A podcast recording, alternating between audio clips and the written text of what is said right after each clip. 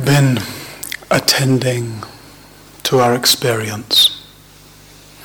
You've been attending to your experience as best you can with whatever goodness of heart and sincerity of intention and presence of mind you've been able to muster moment by moment.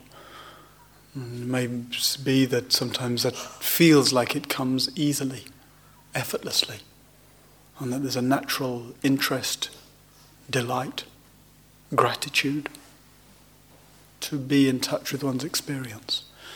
And sometimes it comes less easily. Sometimes it feels like uh, uh, like we've explored that there can be a sense of struggle or of hard work, but it can be grueling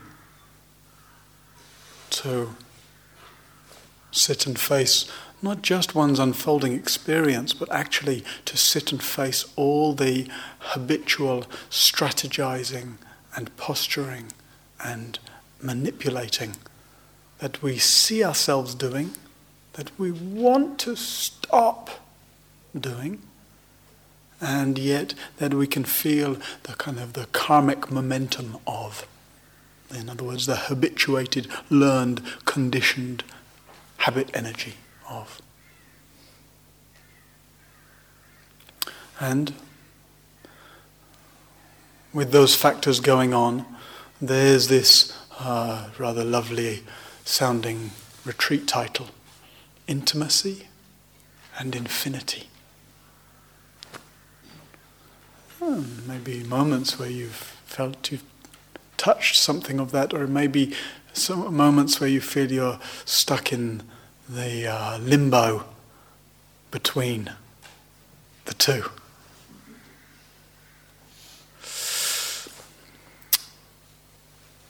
There's something inspiring about that word intimacy.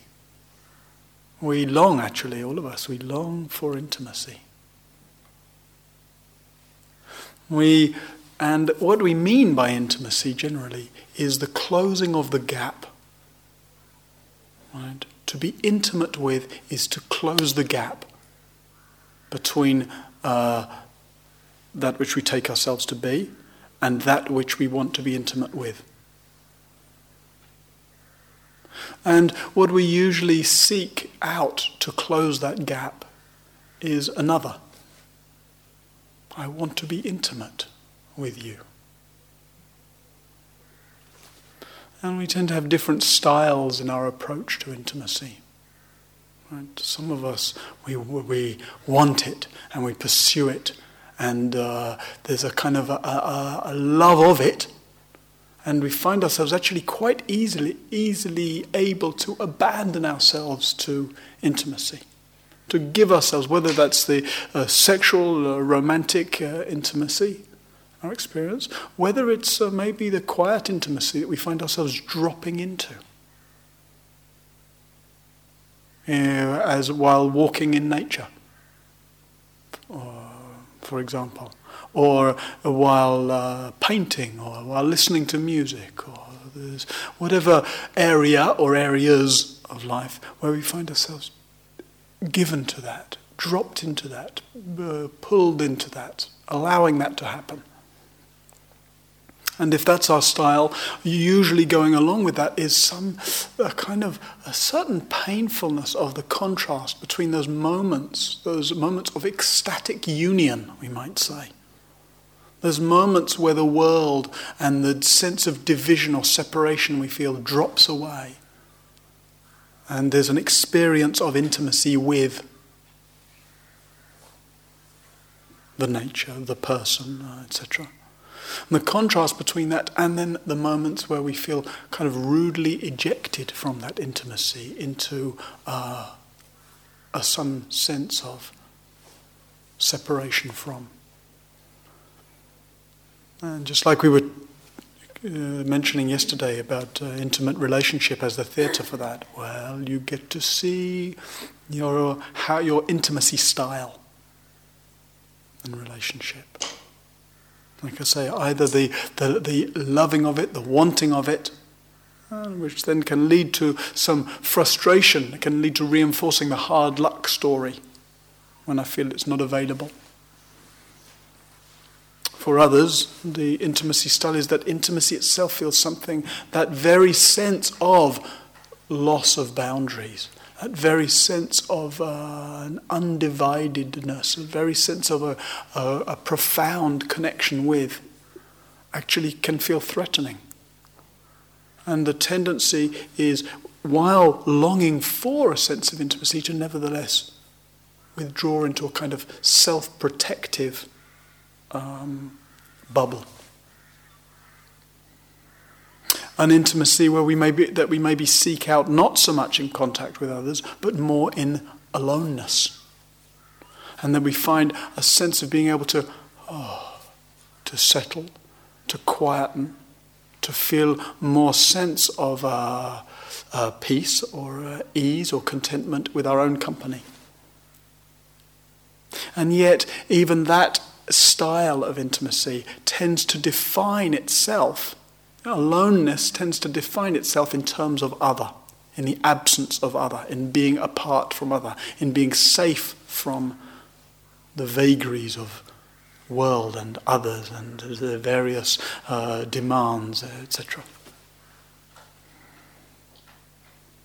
So we might find ourselves very much drawn towards other as a way to get, as a way to seek intimacy. We may find ourselves pulling back from other as a way to try and get intimacy. Or we may find ourselves more in that kind of the, the sort of position of romantic, of a longing, you know, that we see others and we, we project intimacy onto all kinds of other situations. That other people, we see couples walking hand in hand and we think, oh, it's there. As if we can see some intimacy all around us and everywhere else and we're longing for it, but again, there's a sense of being apart from. So when we think of intimacy in the usual sense, it's, it's, it's defined by relationship with other. And maybe we could say it's defined by the distance from other or lack thereof, lack of distance. But, and the, of course, the, the more we feel apart from more distant, the more unintimate we feel, the more separate, the more alone, the bigger that gap seems to be between where I am and where this fulfillment, called being undivided with, intimate with life, seems to be. But there's a more fundamental division. It's certainly true that we can feel apart from others, apart from life. But that sense of non intimacy, that sense of separation or apartness, has its foundation in a much more fundamental division. The way we, we tend to uh, experience ourselves as divided from our own experience. That's I was going to say that's much of, but maybe it's not an exaggeration to say that's all of the trouble of meditation. Is that we're busy trying to meditate, divided from our experience. We're busy trying to meditate as if there's two things happening there's somebody meditating, and there's something happening. We're busy trying to achieve some sort of intimacy but we're trying to achieve it across a split where there's the one we're taking ourselves to be. Trying to uh, be aware of, connected to, intimate with the experience that we're taking ourselves as having. Is that clear when I say it like that? There's the one we're taking ourselves to be, trying to be connected to the experience we're taking ourselves as having. Where, though, where, oh, where is the division? Can you separate out the two? Can you have any sense of the one you take yourself to be without it having any experience.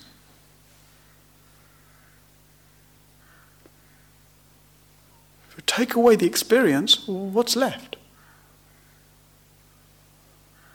Similarly, can you find any experience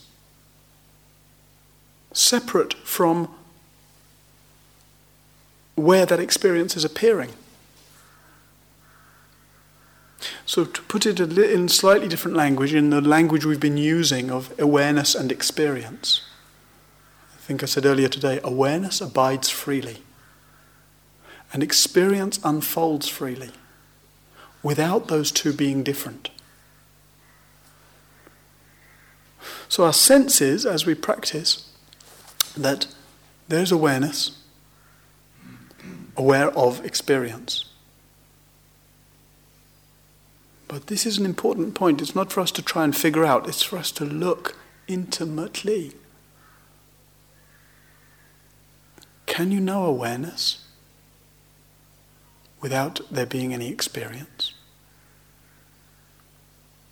What does awareness reflect other than that which is arising? Can you have any experience without there being awareness?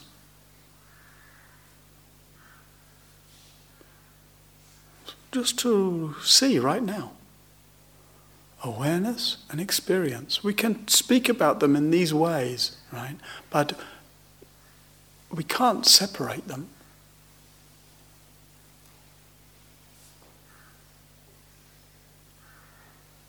Awareness and experience are fundamentally intimate with one another.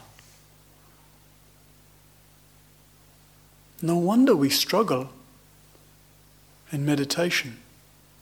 To try and get something called intimacy, to try and be um, intimate with breath, intimate with body, intimate with thought, intimate with feeling, when all the while our attempt to be intimate is based on the assumption that those two things are somehow apart from one another. The assumption that there is a gap to be closed. Maybe we're closer to ourselves than we think.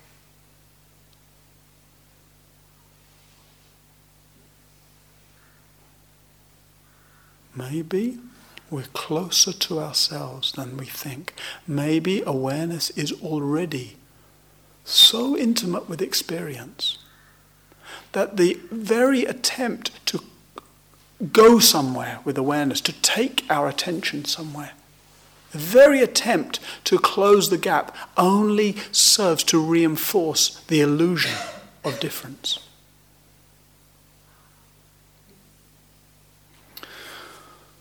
So there's the um,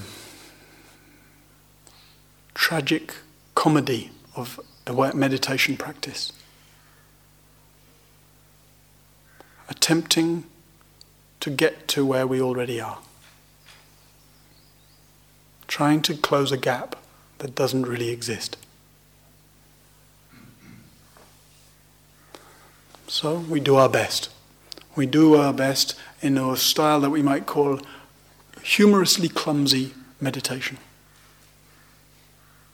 Like we've been saying all week, awareness is already here, breath is already here. There can be no experience of breath without awareness.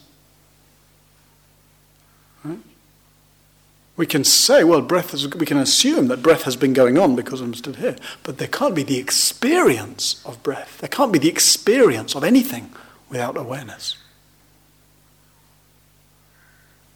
So, in our clumsy way, we try to pay attention, we try to. And much of the time, all the while that il- illusion of separation persists, it feels clumsy, right? It feels like a struggle. It feels like I'm trying to do something called being aware of breath, and it's not happening very well. Or it sort of lines up for a few moments. Oh my God, here we are. And then a thought comes along. The thought of separation comes along and reinforces the illusion. Oh dear. But there's no way to talk ourselves out of that tragic comedy. So we pay attention as if. Right? We start where we are. We start with the sense that there's, there's um, something here that's aware. We start with the sense that there's something here that's happening, and we point ourselves through the language we've been using. We point ourselves so as to explore that relationship. We evoke the possibility of being close to, of being intimate with what's happening, of in or sometimes we've called it these days inhabiting the experience with awareness. We've used the language the Buddha used of knowing the body in the body, knowing the feelings in the feelings. It's a deceptively simple language that he uses. It's one that I heard in the very first retreat I sat in Thailand 25 years ago. Knowing the body in the body. It's one I've probably heard every retreat since. But the, what that means has deepened and deepened and deepened over time. To the point that what seemed like a very simple and ordinary instruction uh, now seems to me like a perfect distillation of an instruction. To know the body in the body, not to know the body in the idea, not to know the body in the thought, not to know the body in the image, but to know the body in the body. There's another way of evoking this intimacy, this non separation. So, like I say, in our clumsy way, we do our best.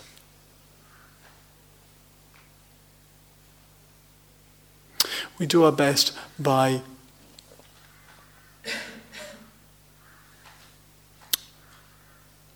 aligning as best we can the, this capacity we, we undeniably have to direct where attention goes. Right? I can uh, put attention there to my knee, I can put attention there to the space around me, I can put attention there to the hearing of the birds. Some capacity to direct attention.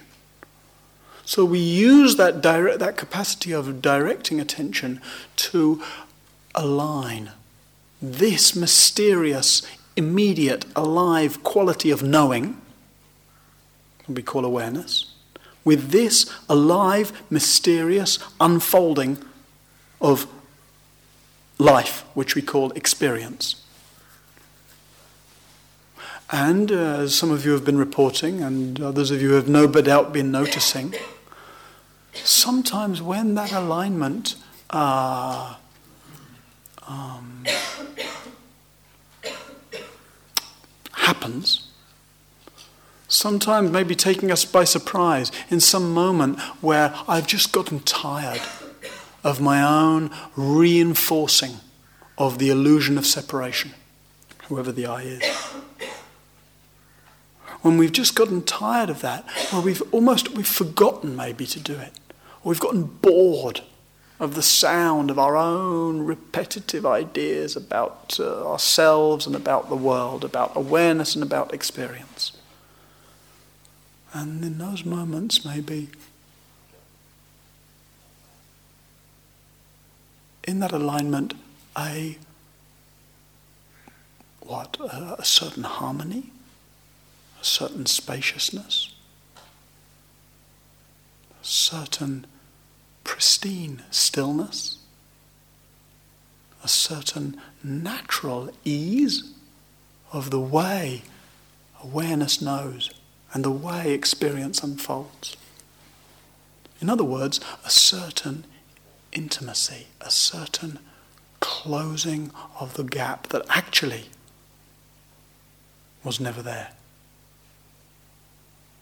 A certain dropping of the illusion of that gap.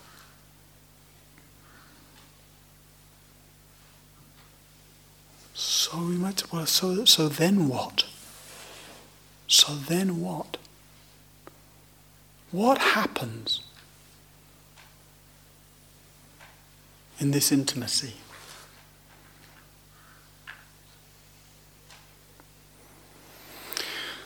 And we might use different words, we might hear different words from teachings that explore or try, or try to explain this. It rather depends on the angle from which we look. And there tend to be three primary angles through which we experience the, uh, the natural, aligned, immediate freeness of life.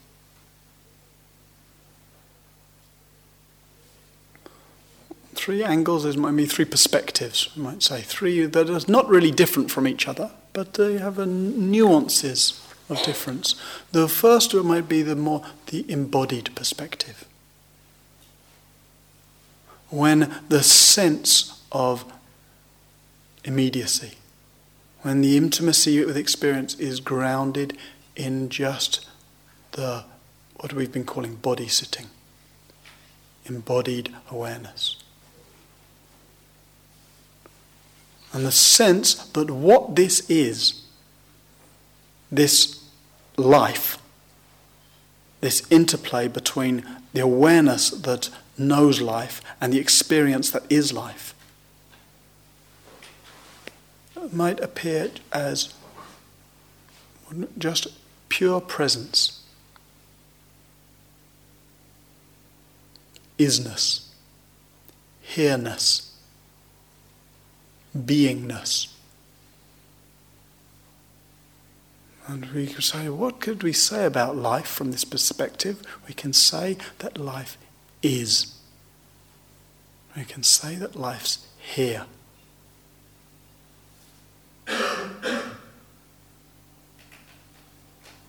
And that's one of the reasons we've been emphasizing uh, using the kind of lower part of the body as a reference point for, for training our attention. To wake up that possibility, to sense the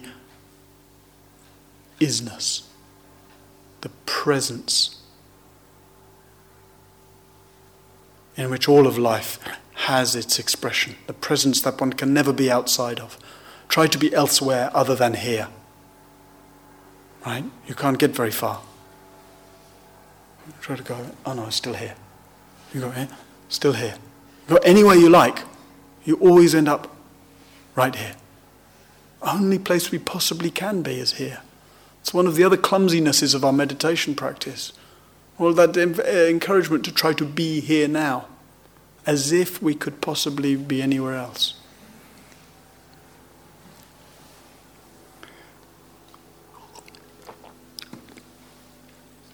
if we look at this, um, this intimacy of awareness and experience from the, from the little uh, clumsy with the language maybe, but we might say from the head center, from the perspective of awareness.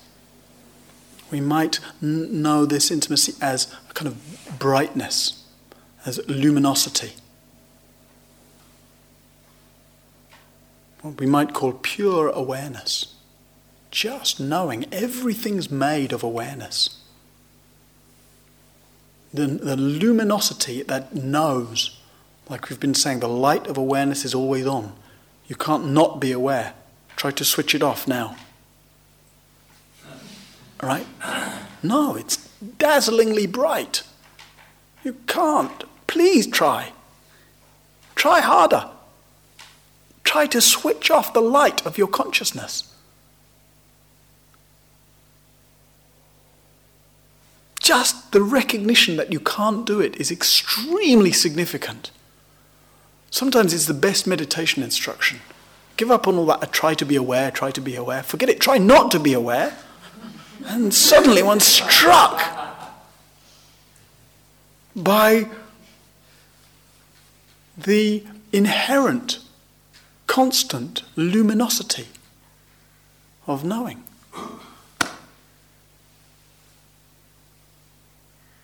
Hence, the, in a similar way, the encouragement over these days for a continuity of awareness, regardless of the formality of posture or different types of practice, etc.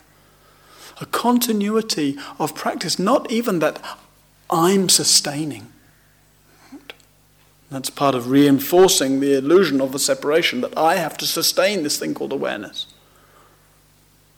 But a continuity of the recognition of the brightness of awareness itself.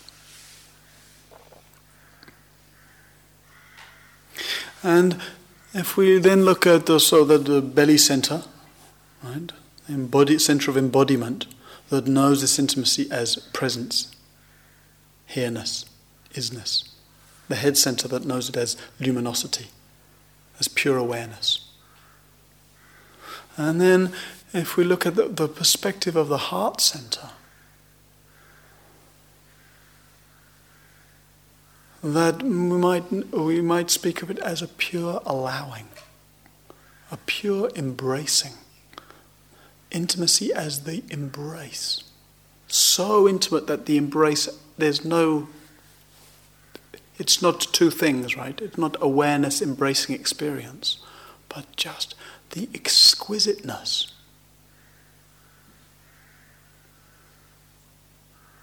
Exquisite intimacy.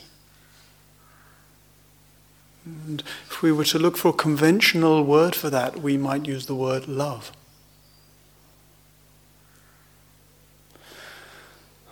And love itself is a little problematic. And love also is one of those words that we tend to associate with uh, distance and difference. Right? Whatever it is that I love, I love you, we say to our beloveds. Or I love this or that thing. I love this or that activity. I love. What we usually mean by love is uh, like intensely. I intensely like, I really like. And that's not really what I mean when I'm talking about love in this perspective. Actually, it turns out as our experience of life in its wholeness, in its immediacy, in its intimacy deepens, what we find out increasingly is whether I like what's happening isn't very relevant. So, what do we mean by love if not to like intensely? I would say it's more about a willingness to be in contact. Those of you who have been in long term relationships know how that's how love matures, right, or deepens. When we fall in love, it's very much about liking intensely. Right? But that only lasts for so long, if we're honest. Before the liking intensely might still come in fits and starts, right? Might be there sometimes, but there's a sort of tailing off of the liking intensely. And some of the bits that we used to like intensely about the person, now we find actually they annoy us intensely. And yet, as the initial, the fluttering of all that liking intensely that goes along with falling in love, as that uh, settles, as it matures, as it deepens, what the love increasingly is, is a willingness to be in contact a willingness to be here. Even actually when I don't like you, when I don't like what's happening, when I don't like the reaction I'm having, when I don't like what's being said or what's being felt, or when I don't like the confusion or the disagreement or whatever it might be. But the love says, stay. Stay in contact. And that's why we've been emphasizing this quality of gentleness, of allowing our experience, of letting what's here be here. This willingness to stay in contact. And maybe more than any other quality, there's something most important about the perspective of the heart in terms of establishing true intimacy with life.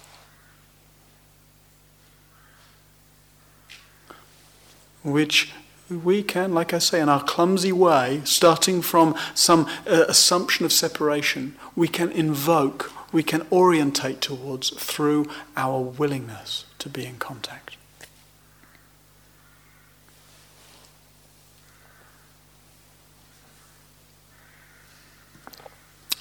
Partly, we can, we can cultivate that willingness to be in contact. Partly, we need to attune to the various layers of that, right? I'm very aware in, in giving teachings that, you know, we tend to latch on to the, the words that we hear in teachings in accordance with uh, our own view in accordance with our current experience. Sometimes we can feel just inspired by teachings, but I'm not really interested in inspiring you because inspiration doesn't last very long. You walk out, I have inspired, lovely talk. And then by the time you've walked for 20 minutes up and down and mind has gone here and the inspiration, and then you're just thinking about the hot drink.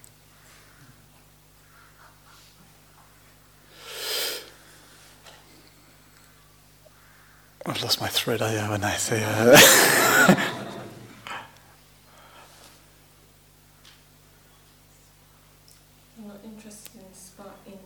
Yeah, I know that bit. I'm wondering what I am interested in.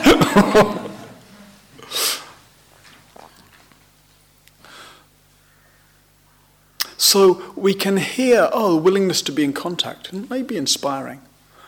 But we have to see there's many layers to how we meet our experience. And as we've been exploring, sometimes we meet painful states, difficult states, states that we're not willing to experience, or we don't want to experience. And sometimes it's enough to evoke that willingness, to evoke the heart quality of let me stay with this, let me love this. Doesn't mean, like we just said, doesn't mean we have to like it but that we feel that there's something authentic about being willing to meet this, to tolerate this, to open the heart to this. Because, not because I like it, not because I want it, but because it's here. Because it's what's happening.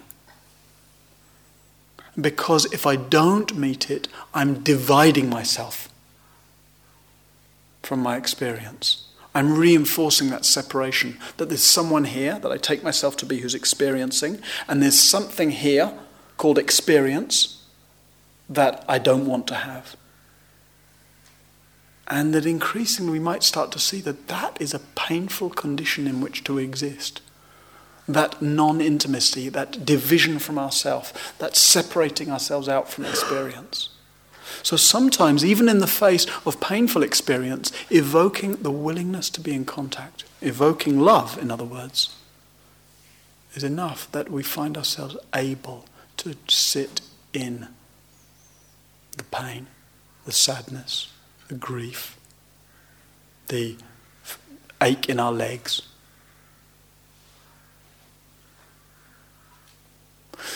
And Sometimes it doesn't feel like enough. And sometimes the sense that this is too much, this is too painful, or whether it's too much or too painful or not, I just don't want it. And then that also, you can't make yourself willing to be in contact with the, the layer of uh, pain or discomfort. But even if you've added on an extra layer of not wanting it, you can be willing to be in contact with that. You can be willing to let yourself meet your resistance, be intimate with your resistance, love your resistance. It doesn't matter how many layers deep you are. Sometimes there's the initial discomfort, then there's the resistance to the discomfort, then there's the way we judge ourselves for having resistance to the discomfort. And now I'm meditating, I shouldn't be resistant. Martin said, just be with it, shouldn't be. Then we notice that we're judging ourselves, we judge ourselves for judging ourselves. Oh, there I go, judging myself. That's just the inner judge. Layer upon layer. It doesn't matter how deep down the rabbit hole you've gone. The moment that you notice the sense of division, even if, it, oh, I'm judging myself for judging myself, oh, you poor love.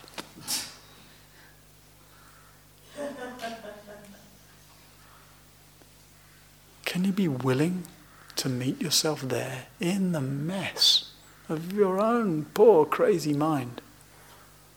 We've all got one.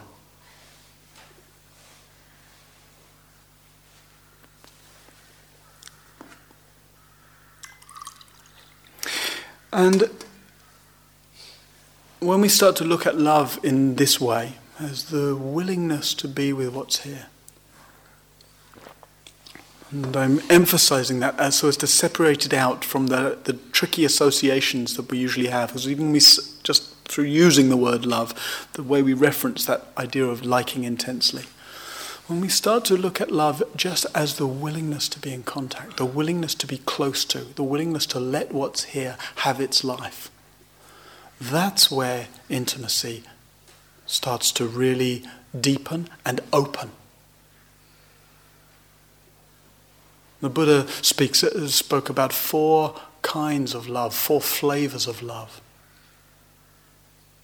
And uh, some of you will have heard me speak about this before in this way, and some of you, even if you haven't heard me speak about it in this way, uh, probably familiar or may be familiar with the what in Buddhism are called the Brahma Viharas. They're not usually called four flavors of love, but bear with me. And the, the, they, there's, so, there's partly we can cultivate them. We cultivate them basically through our willingness to be in contact and partly there's a natural expansion of them that, that develops and fills up the space of consciousness, fills up the heart, fills up the experience as, as we get more skilled at that willingness, as the various divisions and defenses uh, get purified or drop away. And they tend to arise, these four qualities of experience, these four flavors of love, dependent on the kind of contact. So the first the contact, the first flavor of love, which is called metta in Pali, often nastily translated, I think, as loving kindness in English, but I tend to think of it more just as care. Friendliness, actually, is, is the closest word. Metta, mitta, it means friend in uh, Pali. So metta is friendliness. Kind of, and the way we experience it in the heart is as a kind of warmth, a radiance. It's the willingness to be in contact that uh, meets experience when experience is just nothing special. Nothing particularly charged, nothing particularly lovely, nothing particularly difficult. It's the orientation of the heart, it's the willingness to be in contact as we go through the day, as we walk down the street as we take care of chores at home, as we uh, sit in, as we settle into meditation. And, a willingness to be in contact, a friendliness to experience. And as I say, the felt sense in the heart of that is a radiance, a warmth. But it describes it as like a sun shining radiantly in all directions, extending its warmth and willingness to whatever shows up.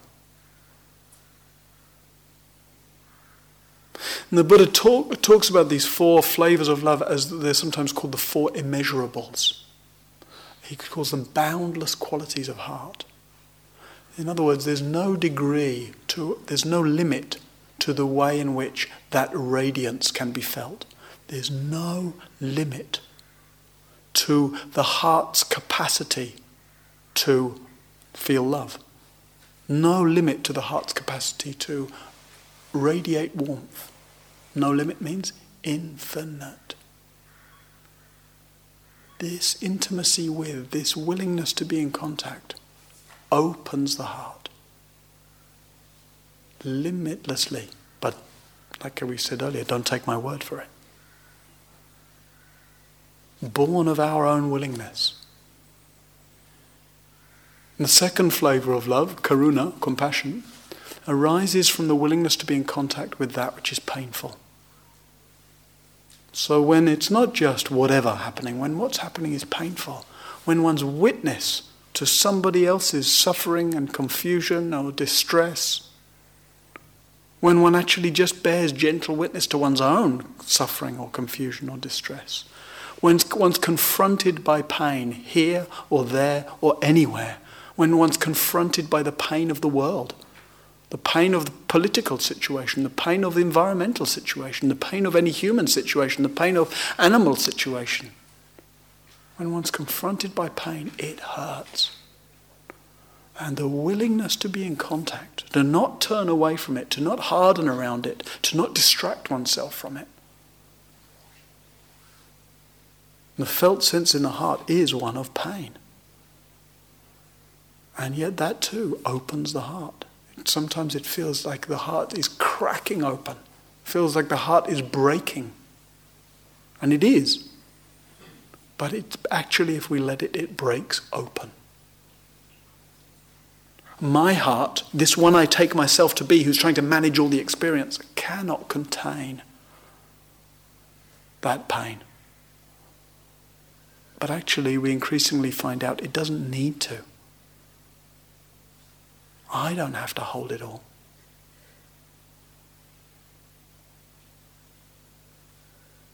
Awareness, love, presence, this luminous, limitless knowing naturally holds it all. Increasingly, boundlessly, born of our willingness. The third flavor of love, mudita, uh, delight. Also, is strangely translated originally, in, but we won't even use that translation. It's so bad. We'll just use delight. The flavor of love that arises in contact with the lovely, the beautiful. And we might say, well, a lot of willingness to be in touch with the beautiful. Yes, please. But actually, how easily we overlook, or we actually can't tolerate, or we turn away from. We're so busy with our own productions of mind, so busy with what I want, what I need, what I, etc., uh, etc., et that we overlook how much there is to appreciate. And it's interesting that in the simplicity of here, without much being provided in terms of what I like, usually, what I want, usually, or the kind of activities I might choose to do, etc., etc., without much catering at all for our preferences here on retreat, within that simplicity, some space sometimes really opens up for appreciation. And it may be that the appreciation is born out of or is triggered by contact with something beautiful, with the pond, with the sunlight, with the rabbits, with the sense of support of each other. But the delight doesn't live in the rabbit. The rabbit isn't radiating delight, right? Or maybe. The Buddha statue out there by the pond is just a lump of stone. It's not sending out delight vibes. Right? The delight's born of the heart's meeting, the intimacy with the, the, the delightful, the lovely. And there also, the willingness to be in contact, the, the actually, I would say, the art of enjoying. To learn how to enjoy that which there is to enjoy, to learn how to appreciate that which there is to appreciate. We spoke the other night about how we overlook all the time. And meanwhile, oh, all the conditions of the universe are supporting us. Breath is breathing, blood, is pumping, light of awareness is on. Wow. There couldn't be a, more than that to appreciate. We tend to appreciate our health when it declines. We tend to appreciate our loved ones when they're not around. We tend to appreciate in the absence of, and then we overlook, we long for, we reach out for that kind of intimacy. Oh, if only I had some condition to appreciate. And all the while, life is, uh, is, is unfolding in its limitless depth of that which there is to be grateful for, to appreciate, to be willing to let in. And the felt sense in the heart of that flavor of love, of delight, it's like champagne in the heart. It's like a kind of fizzing. Very nourishing. And that too is spoken about as a boundless quality. There's an infinite amount to appreciate.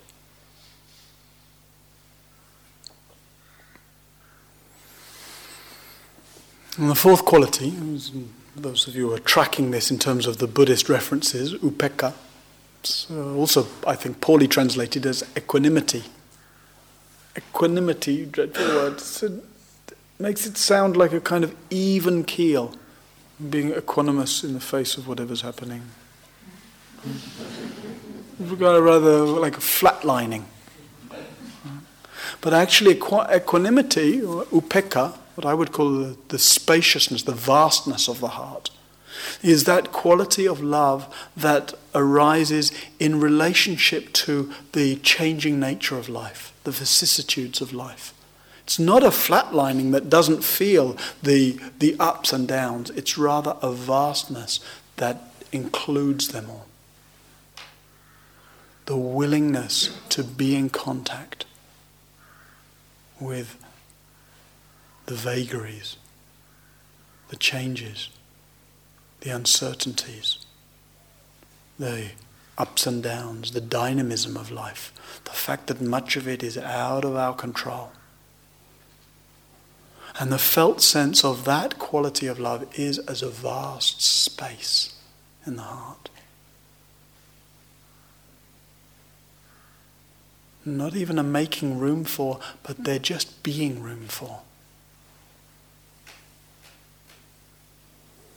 This is the natural direction that our heart, uh, in which our heart goes or in which our heart opens, born of our willingness.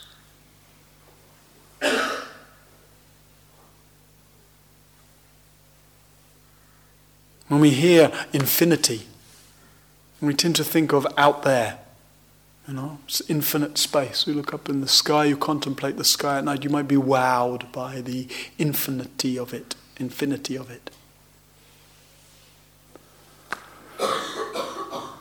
And it's true that the nature of infinity is space, it's spacious. But it's easier to conceive of it being out there, and yet actually, what we might call somewhat clumsily inner space in other words, consciousness. When we contemplate infinity out there, we call it space. When we contemplate infinity in here, we call it consciousness. But this field of knowing is similarly infinite. Cannot find the edge. You go in, go in, go in, go in. Do you stop somewhere? Do you get to the middle?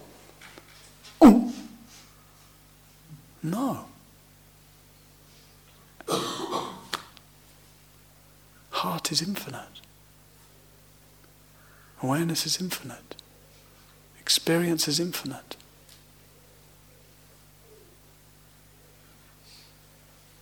And there's no limit to how intimate we can be with what's happening.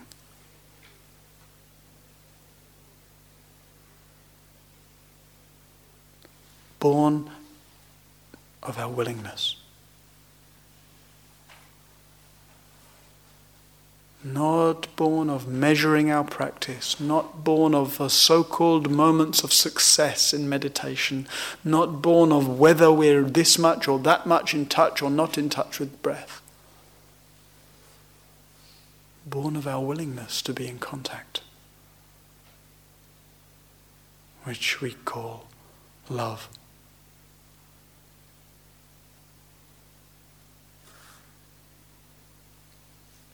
Be gentle, friends, in the face of what unfolds. See if one can be kind and friendly to what shows up. See if one can be willing to be respectful enough to the pain of life to let it in. See if one can be close enough to the delightful to enjoy it immensely.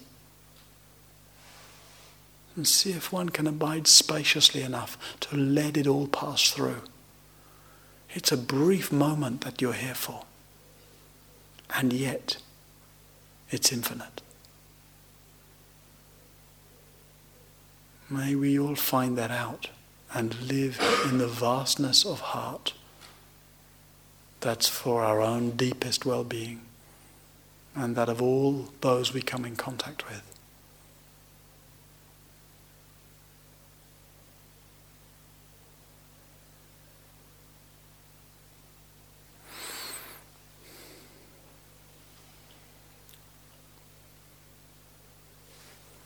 So please spend some time abiding in whatever willingness you find to just be close to yourself, to be so close, maybe, to experience. That experiencer and the experienced might just collapse into each other.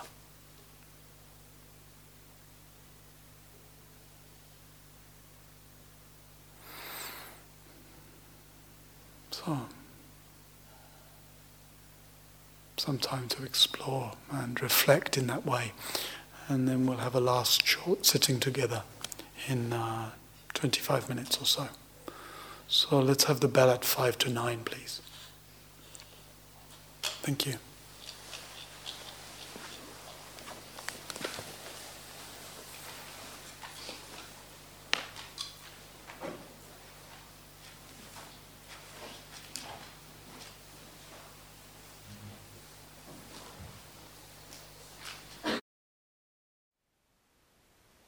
Thank you for listening. To learn how you can support the teachers and Dharma Seed, please visit dharmaseed.org slash donate.